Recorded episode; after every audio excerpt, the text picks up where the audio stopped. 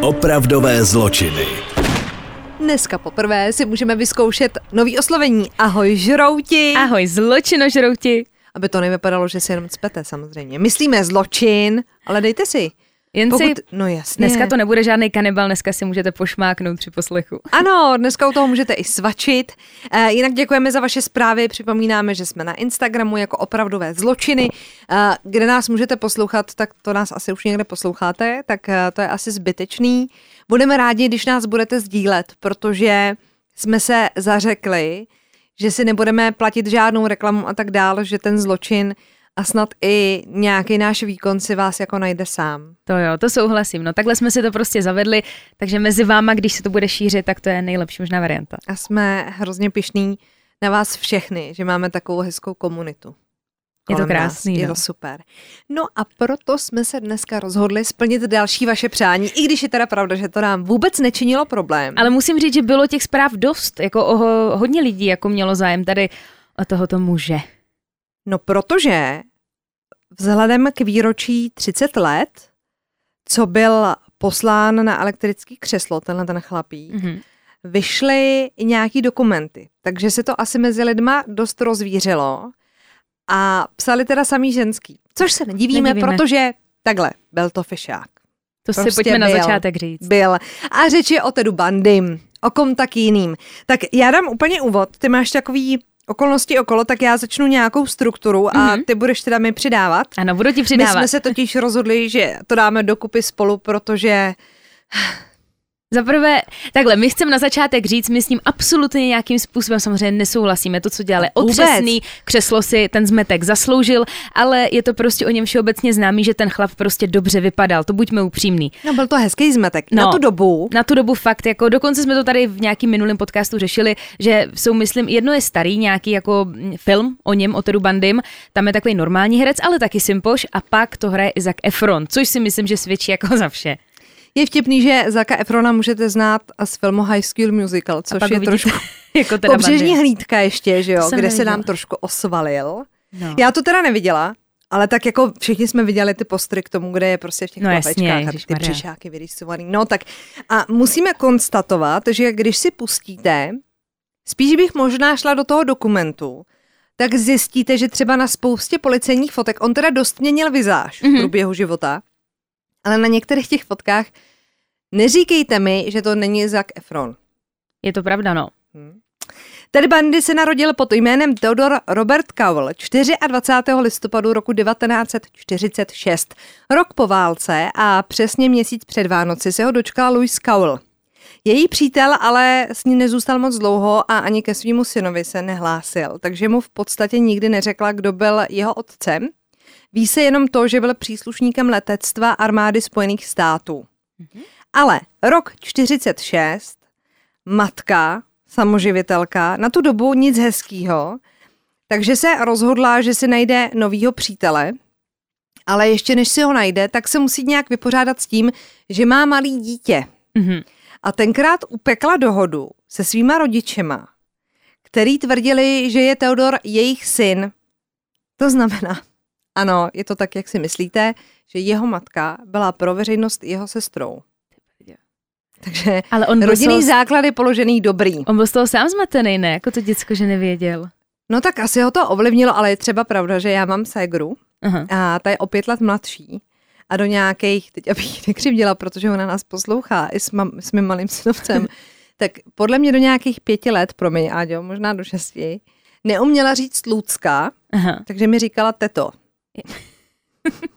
Ale jinak je u nás doma všechno v pořádku, takže může se stát, že prostě občas to takhle ujede, ale jinak jsme všichni v pořádku, ona už má syna, je vdaná, je spokojená, takže ten tak jako mimochodem. Eh, Když byly Tedovi čtyři roky, tak se přestěhoval se svojí biologickou matkou, čili na veřejnosti sestrou, mm-hmm. do Washingtonu a rok po nastěhování do nového domu poznala nového pána, ta jeho matka. Tentokrát opět z armády, Měl někdo slovo z pro uniformy. vojenský kuchař Johnny Culpepper Bundy. Tady získal jméno. A pozor, jo, v roce 1951 v květnu se konala svatba. A nedlouho potom se teda na poput té matky, tedy ho Louis, ten jeho nevlastní otec adoptoval. Mhm. Takže odtud právě To má teď jméno. příjmení Mhm. Bandy. Narodili se jim potom ještě další čtyři děti a Ted, protože byl nejstarší že jo, z těch sourozenců, tak se o ně jako hodně staral. Když si pustíte nějaký dokument, nevím, jaký na to máš vzpomínky ty, ale já mám pocit, že ho jako na to, že většinou u těch vrahů bývá to dětství hodně jako špatný, tak ho nikdo nebyl. Nebylo to tady tak drsný, no. I ty sourozenci jako vyrostli Mhm. v normální jako lidi. I on pracoval normálně, pak se k tomu No, dostaneme. vypovídají tam, vypovídají tam i jeho kamarádi z dětství. Byl jako zakřiknutý, byl takovej jako jako zvláštní, ale nebylo to o tom. Ale měl normálně jsme, kamarády, No jasně, no. už jsme tady měli jako horší případy jako dětství, No. ale nejlíp to popsala jeho kamarádka z dětství, jak, jak ty děti jako ze sousedství Mhm. si spolu hrajou, takže to byla jeho sousedka. A ona právě říká, něco na něm prostě bylo špatně. Jo. A toho asi vystihuje nejlíp. Protože měl teda novýho otce, tak ten se snažil, i přesto, že byl Ted jeho nevlastní syn, vytvořit nějaký fungující pouto mezi Mhm. mm-hmm. nimi. Ale čím víc jako chtěl jezdit na výlety a chtěl jako fungovat, tak ten Ted od něj jako utíkal a chtěl být víc jako sám a nechtěl s ním ten vztah navazovat a spíš jako si myslí odborníci, že to potom mělo do budoucna odraz na něj ten, že jako nechtěl se sociálně združovat. Jo, jo. Jo, že prostě nechtěl se kamarádit, Mhm. nebyl úplně jako extrovertní. Jako mladík byl Ted neuvěřitelně stydlivý, měl pokleslé sebevědomí a ve složitých situacích si vůbec nevěděl rady. Jak jsem říkala, něco na něm prostě bylo špatně. Mhm. Přestože to byl fešák, tak málo kdy chodil na rande. Hodně se zajímal o politiku, bavily ho i mimoškolní aktivity, jako třeba lyžování. Jo? Po střední absolvoval studium na University of Puget Sound a University of Washington. Na ty studia se vydělával brigádama, takže vzorný synek No, prostě fungoval. pracovitej. Pracoval třeba jako řidič nebo prodavač obuvy, nicméně teda málo kdy zůstal u jedné práce delší dobu. A Jeho zaměstnavatelé ho pak označili jako kraně nespolehlivýho, ale tak to neznamená hned, že musíte být jako masový mm-hmm. vrah. Jeho snaživost se změnila na jaře roku 1967, kdy se poprvé vážně zamiloval. Začínající vztah měl navždy změnit jeho život. Seznámil se s krásnou dívkou, která splňovala všechny jeho představy o dokonalé ženě. Pocházela z vysoce postavené a bohaté rodiny z Kalifornie a teď dokázal stěží uvěřit, že někdo na její úrovni by o něj měl zájem. Byla to skutečně jeho první láska a pravděpodobně teda i první sexuální zkušenost, mm-hmm. ale tam to nedopadlo úplně tak, uh, jak by mělo, Mělo. protože on ji miloval evidentně víc než ona jeho a vzhledem k tomu, že byla z dobré rodiny, tak postupem času jí docházelo, že to není úplně ideální partner pro ní. Říká se, že dokonce vyhrál letní stipendium na prestižní Stanfordské univerzitě, Stanfordské univerzitě v Kalifornii, jenom aby na ní udělal dojem. Ty brdě. Přesto se s ním v roce 1968, to znamená zhruba po roce, rozešla, když dostudovala svoji univerzitu, protože se stěhovala kvůli další škole jakoby Mhm, mimo. A pro něj to byla velice bolestivá rána. Bandy zůstal sám, vyhodili ho z univerzity a začaly u něj deprese. Mhm. Po nějaký době, když se vrátila ta bývalá přítelkyně do Kalifornie, tak s ní údajně Bandy znova navázal kontakt a psali si dopisy. Mhm. Ale už prostě to tam nebylo. Jo. Už ji jako neukecal, takže se musel najít nějakou jako jinou přítelkyni, což se stalo. A tam měla syna a viděla ho jako ideálního otce pro toho svého syna. V té době už se Ted eh, dopouštěl různých jako malých krádeží a nějakých jako malých zločinů, který prostě policie v podstatě neřešila, mm-hmm. když ho jako nechytila na místě a tak. Ale byly to první projevy jeho psychopatické nátury a krádež bez pocitu viny, jakékoliv viny a pod tím dojmem on měl jako, on žil v podstatě to vylejzá, zase jsem řekla v podstatě, to vylejzá z nějakého jeho jako psychologického profilu v budoucnu, budoucnu, že on trpěl pocitem, že na to má jako nárok. Mhm, takhle. Já prostě chci, já si to zasloužím a proto si to vezmu. A ne, vůbec na tím vlastně Ne, ne, ne. No. Znovu se zapsal eh, na univerzitu ve Washingtonu, začal studovat psychologii a v ní exceloval, což je takový jako paradox. Psychopatek, no. A fungovalo mu to teda s přítelkyní Elizabeth, ta teda doufala, že se jako vezmou, ale vnitřně cítila, že Ted k ní necítí to, co ona k němu. V letech 1969, to znamená rok po tom rozchodu s tou první mm-hmm. láskou, až 72, to navenek vypadalo, že se Tedův život mění k lepšímu.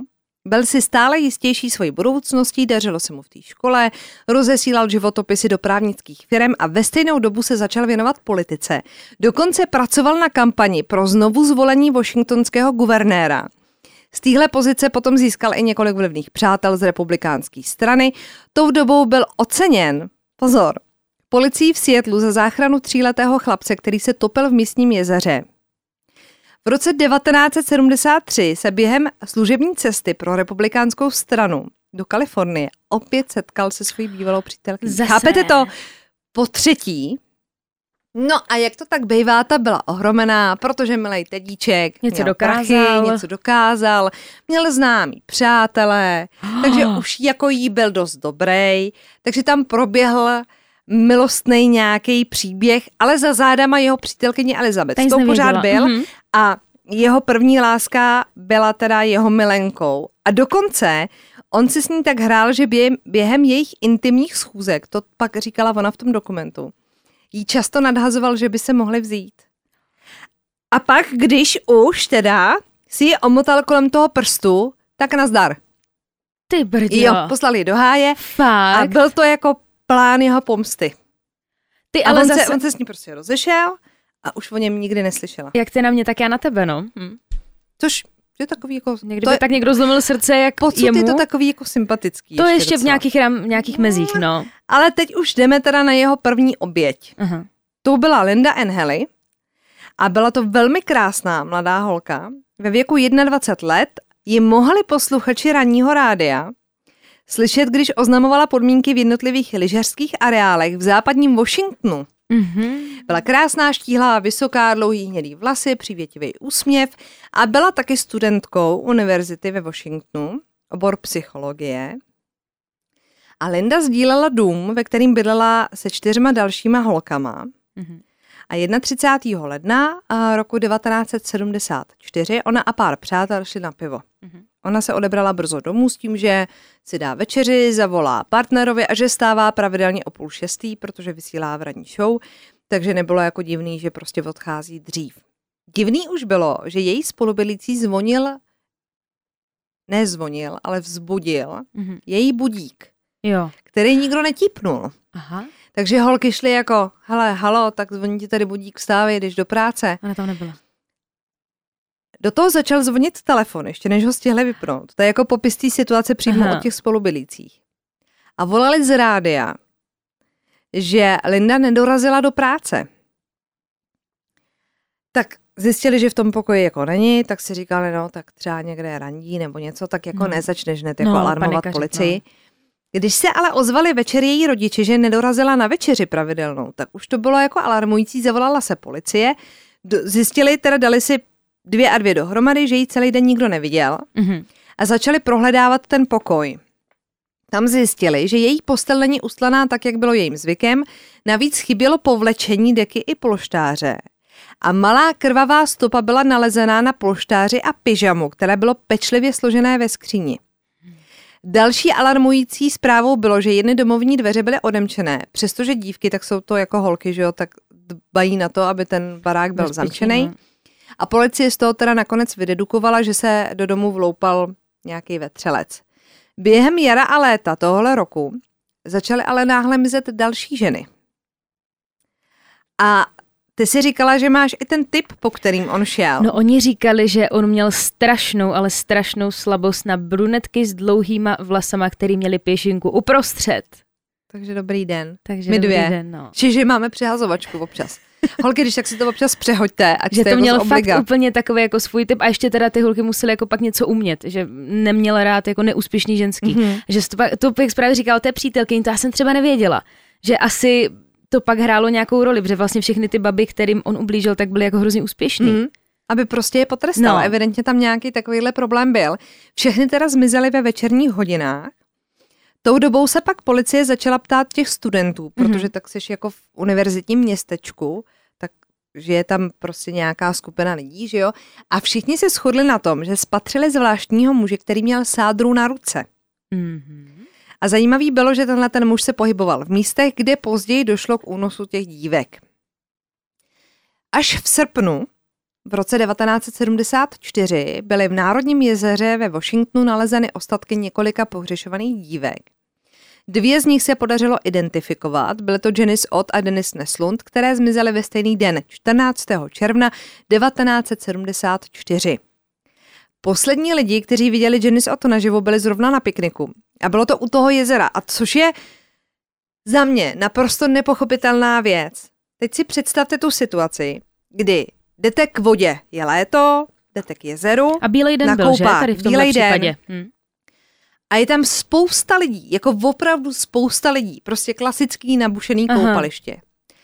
A tyhle ty dvě holky zmizely obě dvě ten samý den v jedno odpoledne z toho koupaliště plného lidí. A nikdo si ničeho. Ty lidi si jako všimli, jedný, si, jedný tý holčiny si všimli, že byla u záchodu mm-hmm. a že za ní přišel velice hezký chlapík a poprosil ji, že by potřeboval nandat svoji loď jako na korbu auta a že má zlomenou ruku v sádře. Ti svědci zaslechli jméno Ted, že si ji jako představil. Aha. A ta druhá holčina, tak ta se ztratila přímo jakoby, že tam byla s přáteli na pikniku a odběhla si a tenhle ten chlapík opět ho popsali jakože hezký, sádra a taky ji požádal o pomoc, že potřebuje pomoc s tou lodí. Ale prostě holky zmizely a ticho nic. Vědělo se, že je to nějaký Ted, ale prostě nic. Ale hlavně za bílýho dne, že jo? To by tě nenapadlo. No. Po těchto hrůzných nálezech se vrah velekal a změnil působiště. Tentokrát zautočil v Utahu, v Midvale, kde místní šerif Louis Smith měl teprve 17-letou dceru. Logicky nejhorší věk, takže se o ně bál. Mm-hmm. No a jeho nejhorší obavy se vyplnily. 18. října 1974 jeho dcera Melissa zmizela byla nalezena o devět dní později uškrcená, zbytá a znásilněná. O 13 dní později, přesně na Halloween, zmizela 17-letá Laura Aim. Nalezená byla na den díku vzdání u Wasatch Mountains, ležící u řeky. Měla zranění na hlavě a v obličeji, údajně podle koronera způsobená páčidlem. Byla stejně jako v předchozích případech znásilněná a zbytá. A vyšetřovatelé teda předpokládali, že byla zabitá na jiném místě, protože tady mm-hmm. na tom místě nálezu bylo hrozně malé množství krve. Podobnost s vraždama ve Washingtonu, což bylo to jezero a mm-hmm. to univerzitní městečko, upoutala pozornost místní policie v Utahu a s každou další vraždou se pomalu rozšiřoval ten počet těch důkazů. Díky spolupráci a svědeckým záznamům byli schopni vytvořit profil vraha, který si říkal Ted. A tady se vracíme k jeho přítelkyni Elizabeth Kendall, která měla kamarádku Melisu. A ta viděla v novinách sloupek uh, o vraždách a říká si, hele, to prostě vypadá jako tady Ted Bundy jako přítel mojí kamarádky. Mm-hmm. Takže se dala dohromady s tou Elizabeth, řekla jí to. No. A ta Elizabeth už musela jako trošku tušit, že ten její přítel jako je teda hledaný. Dokonce ta skica je zveřejněná v tom dokumentu, je mu fakt jako podobná. Mm-hmm. Ten kreslíř byl fakt šikovnej. U teda dokonce viděla berle, přestože si nikdy nic nezlomil, což už je taky takový alarmující. A v srpnu roku 1974 se rozhodl zavolat na policii, slíbila jim i fotku, kterou jim dodala, ale pozor, ty očití svědci, kteří toho teda viděli na tom koupališti no, no. nebo na té univerzitě, ho z té fotky nepoznali. Fakt. Jo, takže se vyšetřovali úplně jako jiní lidi, kteří byli jako podobnější údajně tomu identikitu. No. A Ted tak získal několik dalších let, než se po něm začalo zase jít. Už 8. listopadu se dopustil dalšího pokusu o vraždu. V dokumentu na Netflixu, Ted Bundy Tapes se to mhm, jmenuje, mm-hmm. ten dokument vypráví právě tahle ta slečna, která to přežila. Že jí oslovil fešák v obchodáku, vypadal jako šéf ochranky, že jí na parkovišti vykradli auto a jestli by se mohla jít podívat k tomu autu, jestli se jí nic nestratilo. Když přišli k tomu autu, tak vypadalo jako neporušeně, nic se nestratilo. Ona říkala, že z něj měla takový divný pocit a on chtěl, aby s ním nasedla do auta a odjela na policejní stanici. Během té jízdy ona s ním do toho auta fakt nasedla, protože jí ukázala i nějaký odznak, který, jo, tak ty víš, prd, jestli no, je jako pravej nebo ne, bych, no. prostě odznak, odznak ukázal. A sedla se s ním do jeho auta Volkswagen Brouk Což je důležitý, protože v tu chvíli už mají další jako náznak Indicie, toho, no. že Ted jezdí broukem. Mně teda jenom bylo divný, kdybych jako policajt jezdil ve Folkishu jako Broukovi. To by mě No bylo to už trošku... přišlo zvláštní, ale tak v té A i kdyby mě řekl ale v utajení, a že? tak on neřekl, že jako policajt, on řekl, že je šéf ochranky, že jo. Jo, takhle. A že pojedu na policejní stanici podat hlášení. Ale on Mhm. pak jel na jinou stranu, než byla ta policejní stanice, takže ona se s ním nějak začala jako prát a utekla mu z toho auta, hrozně křičela a zastavilo jí nějaký auto, kam ona jako naběhla s těma poutama na, na té jedné ruce a křičela, že prostě ji napadl šílenec. Ona ho při tom útěku nakopla mezi nohy a pak vylíčila teda na policii, jak jako vypadá a měli v tu chvíli očitý svědectví, popis auta a na jejím kabátě našli krev, kterou diagnostikovali a zjistili, že je to krevní skupina 0.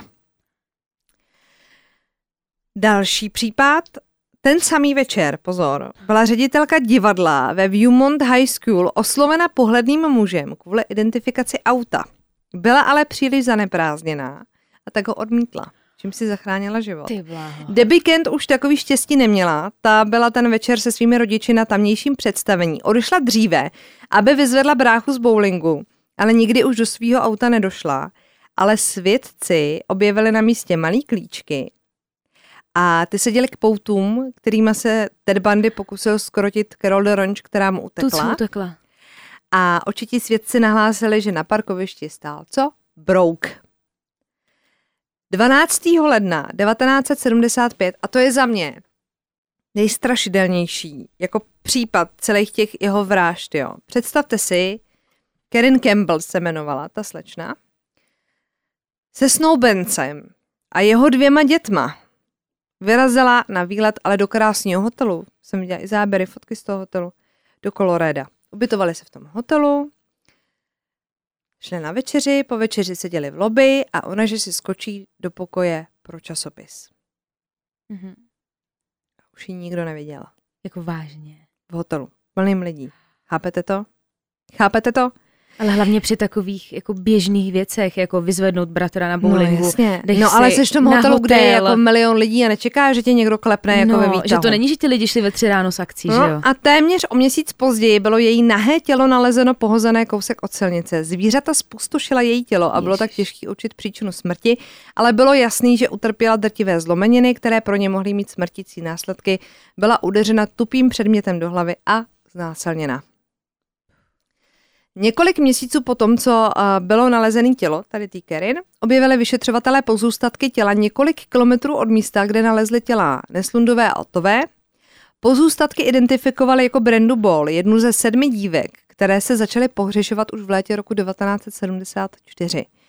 Příčinou úmrtí zase úder tupým předmětem do hlavy a policie rozhodla, že proskoumají Taylor Mountains, kde byla ty těla nalezena. Netrvalo dlouho, objevili další mrtvolu. To byla Susan Rancourt, další ze sedmi pohřešovaných dívek. Tyhle hory evidentně prostě mu sedly a tam pohřbíval svoje oběti. Ten měsíc pak nalezli vyšetřovatelé další dvě těla, jedno z nich patřilo Lindě Haley. Všechny oběti teda byly usmrceny ranou tupým předmětem do hlavy, ale policie furt jenom pátrala po vrahovi. Dalších pět žen pak bylo nalezeno v Coloradu, ale ty pořád ještě nebyly poslední na tom seznamu Bandyho bláho. obětí.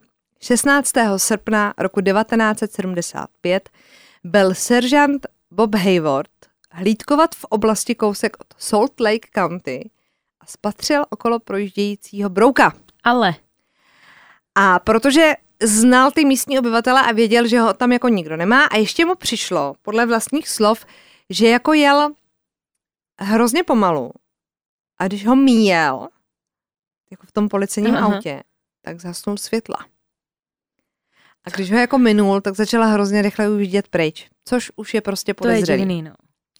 Takže malý Hayward šlápnul na plyn, začal auto pronásledovat, pak ho dohnal, policista muže vyzval k předložení průkazu a ten byl psán na jméno Theodor Robert Bundy. Jen o chvilku později teda dorazily posily a muži si nedokázali nevšimnout, že v Bundyho autě chybí sedadlo spolujezdce. To je tak je vtipný. I když je divný, no. pravda, že teda Brouky je docela malý auto, ale tak proč budeš jako sundávat uh, to sedadlo? Prohledali to auto a pozor, teda našli páčidlo, lyžařskou masku, lana, pouta, dráty, sekáček na led. Theodor Bandy byl okamžitě zatčen pro podezření z vloupání. Mhm. Teď to přijde. Zajímavý. Brzy po jeho zatčení se ho policie začala dávat dohromady s napadením Carol de Ronch. Pouta, která byla nalezena v Bondyho autě, byla stejné značky, kterou útočník použil. Stejně tak Brouk byla autem, ve kterým byla žena unesena. Kromě toho nalezený páčidlo odpovídalo zbrani, kterou se tehdy neznámý pachatel pokusil uštědřit tý Carol smrtící úder. Policisté ho začali podezírat i z únosu Melissy Smith, Lori Aim a Debbie Kent. Já vím, že těch jmen je hrozně moc, ale ve finále jako Mhm. to asi není podstatný si je jako pamatovat, prostě postupně mizely ty holčiny a pak jako nacházely ty oběti. 2. října 1975 byly Carol de Ronch spolu s režisérkou divadla ve Viewmont High School požádány, protože to byla teda ta, co mu utekla na tom z toho auta. A pak ta ředitelka, která měla identifikovat taky nějaký to Mhm. auto, ale poslala ho do háje. Ale mluvili s ním obě dvě a byly požádány, aby z řady sedmi mužů, klasická identifikace, tam vybrali toho útočníka. Obě bez rozmyslu zvolili teda Bandyho, což nikoho nepřekvapilo. 23. února 1976 byl Ted Bundy souzen za únos Carol de Ronch. Když seděl v soudní síni, vypadal velmi klidně a z tváře bylo lehké přečíst jeho jistotu, že bude shledán nevinným. Nestalo se tak a soudce ho odsoudil k jednomu až 15 letům vězení s možností podmínečného propuštění. Ve vězení byl Bandy podroben psychologickému vyšetření, které soud požadoval. Psychologové ho shledali zcela normálním, až na to, že má výjimečný strach z ponížení ve vztahu se ženou. No jasně, no. Evidentně si prostě ten rozchod Nesl s tou to, první no. holkou. No ne, tak ale tak každý jsme zažili nějaký rozchod, tak kdybychom si každý jako vzali ten rozchod takhle jako k srdci, No. tak to by bylo mrtvej, víš jak. Ale prostě jinak byl teda normální. A zatímco seděl ve státní věznici v Utahu, policie pokračovala v pátrání, aby mu mohla přišít na triko i ty další Mhm. vraždy. FBI nalezla v jeho autě vlasy obětí, shledala je podobnými, stejně tak jako nalezený páčidlo, který přesně odpovídalo těm ranám na hlavách obětí. 22. října 1976 byl Ted Bundy obviněn z vraždy Karen Campbell. V dubnu 1977 byl přemístěný do Garfield County Jail v Coloradu, kde směl počkat na soudní proces. Bundy ale nebyl spokojený se svým obhájcem a protože měl pocit, že je jako nedotknutelný a že má teda dost právních zkušeností, protože studoval ty vysoké školy, rozhodl se, že se bude obhajovat sám. Ale je fakt, že když si dáte do vyhledávače, nebo si puste ten dokument třeba, tak on jako na ty lidi působil fakt jako věrohodně. Věříš A tím, mu, no. že to byl jako hezký chlap, tak prostě on byl takový jako žoviální, sebevědomý. Já jsem slyšela i nějaký rozhovor s nějakým psychologem, který tam právě tohle řešil a říkal, že celkově hezcí lidi mají lepší postavení ve společnosti, lepší práce dostávají, že v podstatě, když bude někdo vošklivý a bude úplně nejvíc šikovný člověk na světě, tak nemá takovou možnost, jak třeba hezký člověk, což je třeba úplně příklad tady toho, že jo. On tím, že byl tak pěkný, Tak, a ty lidi prostě tak ty lidi- opravdu jako uměl komunikovat s těma lidmi. No, Promiň, že dali mu tu možnost, skočila. no. Takže mu to prostě jako není to, nebylo to tak, že by si řekla, tak ten to udělal. Mm-hmm. Víš, jako kouká Jo. mu to z očí. Soud byl naplánovaný na 14. listopad a Bandy mu bylo povoleno navštěvovat místní knihovnu v Aspenu, aby se mohl řádně připravit. Co ale nikdo netušil bylo, že Bandy plánoval útěk. 7. června během jedné z jeho cest do knihovny se mu podařilo vyskočit z okna, ale pozor. Když teď budu čerpat taky z toho dokumentu. On měl celu a on to pak popisuje v těch rozhovorech. Skákal z vrchní palandy na zem. On si normálně změřil, kolik bude vejška z toho okna. Při tom Aha. skoku, on to měl jako naplánovaný. Už tak jako zkoušel dopředu. Aby se, aby se to tělo, jako, aby se přivyklo na ten dopad. Víš, jako... jo, taky Takže prostě trénoval, no, no, trénoval si ty skoky, aby mohl vyskočit z toho okna. A utekl do hor blízkých. Že si toho nikdo nevšimne, že ti No tam... všimli si toho jako, ale na tom útěku se teda živil kradeným jídlem. Věděl, že po něm policie jde, tak se rozhodl, že opustí Aspen. Podařilo se mu najít auto s klíčky na předním sedadle. Když se ale chystal ujet, byl spatřen a zadržen policií. Od té chvíle měl pouta na sobě i při pobytu v knihovně. Bandy ale útěk absolvoval znovu. A to jen o sedm měsíců později. 30. prosince, tohle je taky strašný bizár, No. se mu podařilo vyřezat ve stropě svoji celý díru. A on zhubnul, cíleně no vidíš. zhubnul, aby se tou dírou protáhl. To bylo jak světlem, Stoup nebo si, na někde, ty, no, stoup si na ty knížky, který si nosil do cely, že se jako na to připravuje, aby na to došáhl. A protáhl se tou děurou do bytu dozorce, který měl byt nad tou celou. Chápete to? To je úplně prostě nesmysl, že jo? No a posadil se v tom, v tom průchodu, v tom stropě, že tam byla nějaká jako mezera, evidentně snížený stropy, že jo?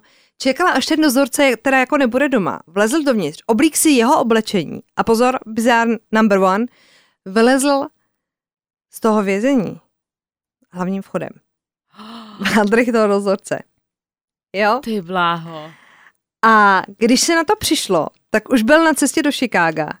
Byla to jenom krátká zastávka jeho cesty na slunou Floridu. Pod novým jménem Chris Hagen se zabydlel v Tallahassee na Floridě. A užíval si teda tu svobodu, samozřejmě měl nakradený věci, jídlo, tak tím, že už máš Mhm. jako praxi, tak se jako Uživíš. docela jako uživíš. 14. ledna se bandy vloupal na univerzitní kolej. Ve tři hodiny v noci se Nita Nieri vracela na kolej od svého přítele. Když dorazila na místo, zjistila, že jsou dveře kampusu otevřené do kořán. Když vstoupila, zaslechla podezřelé zvuky a potom kroky na schodech. Rychle se tady schovala do zádveří. Kolem ní prošel muž s kšiltovkou přetaženou přes oči. Nita si myslela, že se stala svědkem vloupání. Ještě než dorazila do pokoje ředitelky, aby jí věc nahlásila, spatřila svoji kamarádku Karen, která se vypotácela z pokoje s hlavou nasáklou krví. Nita vzbudila další kamarádku, šla zburcovat ředitelku. S tou společně obešli pokoje, aby zjistili, že další dívka jménem Kety leží v posteli s ošklivými krvácejícími ránami na hlavě. Přivolaná policie našla další dvě dívky mrtvé, ležící v posteli. Normálně úplně, když tě jako přepne, Odborníci to popisují tak, že jak ho drželi, nebo takhle, jako když třeba držíš dítě doma zavřený a pak ho pustíš do hračkárny. Jo, tak jo, úplně že přesně ten vliv, jak byl jako nějakou dobu zavřený a Mhm. neměl to svoje, Mhm. tak se úplně utrhl ze řetězu a nastalo takovýhle jako šílenství. Obě teda byly hrozně pokousaný, zbytý a uškrcený. Žádná z dívek si po hrůzném zážitku nedokázala vybavit vrahovou, vrahovou podobu. 9. února 1978 obdržela policie v Lake City zoufalý telefonát od rodičů 12-leté Kimberly Leach, kteří ji postrádali celý den. Policie provedla rozsáhlé pátrání, které skončilo bohužel nešťastně. O 8 týdnů později byla nalezena malá holčička v parku v Savannah County. Tělo mladé dívky přineslo jen málo informací kvůli pokročilému rozkladu. Den předtím, než zmizela Kimberly Leach, oslovil podivný muž v bílé dodávce 14-letou dívku, která čekala na svého bratra. Muž jí řekl, že je od hasičů, což je přišlo divný, protože měl na sobě kostkovaný kalhoty a bundu námořnictva. Začala se cítit divně a otec, který byl shodou okolností místním šerifem, ji často varoval, aby nemluvila s cizími lidmi. Správně. Holčičce se pak ulevilo, protože brácha dorazila a protože mu ovšem řekla, tak si obsali číslo jeho SPZky a předali ho tátovi. Ten zjistil, že poznávací značka byla kradená a později zjistil, že odcizená byla i dodávka. Detektiv získal podezření, kdo by tím mužem v bílé dodávce mohl být. Dětem ukázal několik fotek a obě ty děti ukázaly na fotku teda Bandyho. Mezitím ale Bandy ukradl další káru, tentokrát svého oblíbeného brouka. 15. února 78 se ale opakovala už jednou zažitá událost. Bandyho auto upoutalo pozornost místního policisty, který si za jízdy ověřil značku a zjistil, že je auto ukradený. Spustil majáčky, začal Bandyho pronásledovat, ten zase unikal, pak zastavil na odpočívadle a policista ho vyzval, aby vystoupil z auta a dal ruce na kapotu, což Bandy udělal, když mu ale policajt nasazoval pouta, tak uh, chtěl jako utíct, Bandy ho převalil, udeřil, začal utíkat, policajt po něm v zápětí vystřelil, Bandy spadl na zem, předstíral, že je zastřelený. Jak se důstojník přiblížil, byl znovu napadený, ale důstojník byl schopný ho přemoct, nasadil mu pouta a odvezl ho na stanici. Za dobu Bandyho útěku nashromáždila policie nepřeberné množství důkazů proti němu a tak byl 31. července 1978 obviněn z vraždy Kimberly Leach, později i z vražd spáchaných na univerzitní koleji. V roce 1980 je odsouzen ve všech bodech obžaloby k trestu smrti. V početných návštěvách novou manželkou jménem Boone. Se Bandymu narodila v říjnu 1982 dcera. A tam je hrozně zajímavý, že ta Boone se do něj zamilovala jako do jeho mediálního obrazu, protože Až on byl byl. známý z médií, ona, mu, ona ho No. začala navštěvovat. Tam se dali dohromady. Bylo to tak, nebo ne? Já si myslím, že máš pravdu, no. Já jsem... Že se dali dohromady jako přes to vězení a ona mu hrozně fandila a právě vykřikovala do médií, že prostě je nevinný, že podívejte se na ně, on to nemohl udělat. A on, aby ještě podpořil ten svůj mediální obraz toho dobráka, tak právě si s ním pořídil teda dítě. To jsem právě nevěděla holčičku. s tím dítětem. V roce 1986 se Boone vrátila do Washingtonu a na veřejnosti už se nikdy neukázala. Hmm. Její osud a osud Bandyho dcery je tak neznámý. Je fakt, že ani v tom dokumentu nevystupovala, potom už. Jo. Já se právě tady zkouším no dívat, ale to je asi úplně utajovaný, co ona je. Já si myslím, že se asi změnila jméno, ne? No, Tak nechceš mít příjmení No. bandy, no. Bandy odmítal jakoukoliv vinu na vraždách, které mu byly připisovány až do roku 1986, kdy konečně uvolil a přiznal se k osmi hrdelním činům. Soud potrestal jednoho z nejhrůznějších vrahů v amerických dějinách 24. ledna 1989 v 7 hodin ráno. Ve věznici Florida State Prison in Stark byl popraven na elektrickém křesle. Jeho poslední slova byla rád bych věnoval všechnu svoji lásku mojí rodině a mým přátelům. A protože tenhle ten případ byl tak hrozně mediálně sledovaný, tak párkrát teda si uřízli policajti ostudu, to si pojďme říct. Tak když měl být popravený, tak před tím vězením stáli normálně. To bylo jak, já nevím, přijde roková hvězda. Nekecej. No ale ty lidi ho jako hejtovali. Jakože měli transparenty a schoř v pekle a byli tam jako novináři, kteří čekali. A normálně pak vyšel nějaký ten zaměstnanec toho vězení a fakt jako odmávnul, že teda je mrtvej. Ty brdě. A fakt tam jako protestovali, ale tam se k tomu vyjadřuje nějaký policajt, že to mladí lidi, kteří nezažili to největší řádění, protože to nastalo třeba deset let zpátky, tak to brali jako důvod se opít. Takže si to udělali jako večůrek. Jo, jasně, ale, našli důvod. ale měli tam fakt jako transparenty, jako schoř v pekle a tak. Ne, jako, a tak jako co, viď? No zhoře. Ale potom, když už jsem tady říkala, že teda Netflix uh, vydal k 30. výročí toho zabití ten dokument a ten dokument působil na ty lidi stejně jako na nás dvě. A Netflix přímo jako na svém Twitteru vydal prohlášení. Pozor, tady píše správce toho Twitteru, já budu citovat, jo. Aha. Viděl jsem hodně konverzací o tom, jak je Ted Bundy údajně sexy a chtěl bych vám připomenout, že v naší nabídce jsou tisícovky krásných mužů. Téměř všichni z nich navíc nejsou usvědčení sérioví vrazy, což je jako pravda. A já mám pro vás další tip No. na sexy vraha na Netflixu. Mhm. A je to celý sci-fi a vymyšlený, takže tam si ho můžete užít trošku víc. Teda takhle, oni ho nazývají sexy, mně přijde divný, ale, ale je to docela O hezký koho kluk. jde? Pozor, seriál You. Pokud máte Netflix v češtině, ty, Já jsem to viděla. a viděla jsi i druhou sérii, Viděla jsem všechno a ten, ten hlavní vlastně představitel, ne, teďka nevím, jak se jmenuje, zabiják Joe Goldberg. ano, tak on, on je někdy v, v určitých mom- Já jsem sama z toho byla zmatená. On je jednu chvilku strašně přitahoval a z toho mě z něho byl úplně nablití. On měl takový dvě, No, ten má třeba zrovna oči, u kterých si řeknete, že mu to z nich kouká. tak, Ten zrovna jo. protože ano, on byl tak sliskej od pohledu, ale pak tam měl fakt jako momenty, kdy byl jako hrozně sexy, ale, ale, dejte si to. No. Jako dejte si to, je to hodně moderní pojetí a taky je to o tom, co všechno se o vás dá zjistit na vašem Instagramu, Facebooku Všechno. a dalších No. sociálních sítích a jak toho takovýhle uchyláci můžou využít. a že byste si měli koupit závěsy, no. To taky. Minimálně. Minimálně.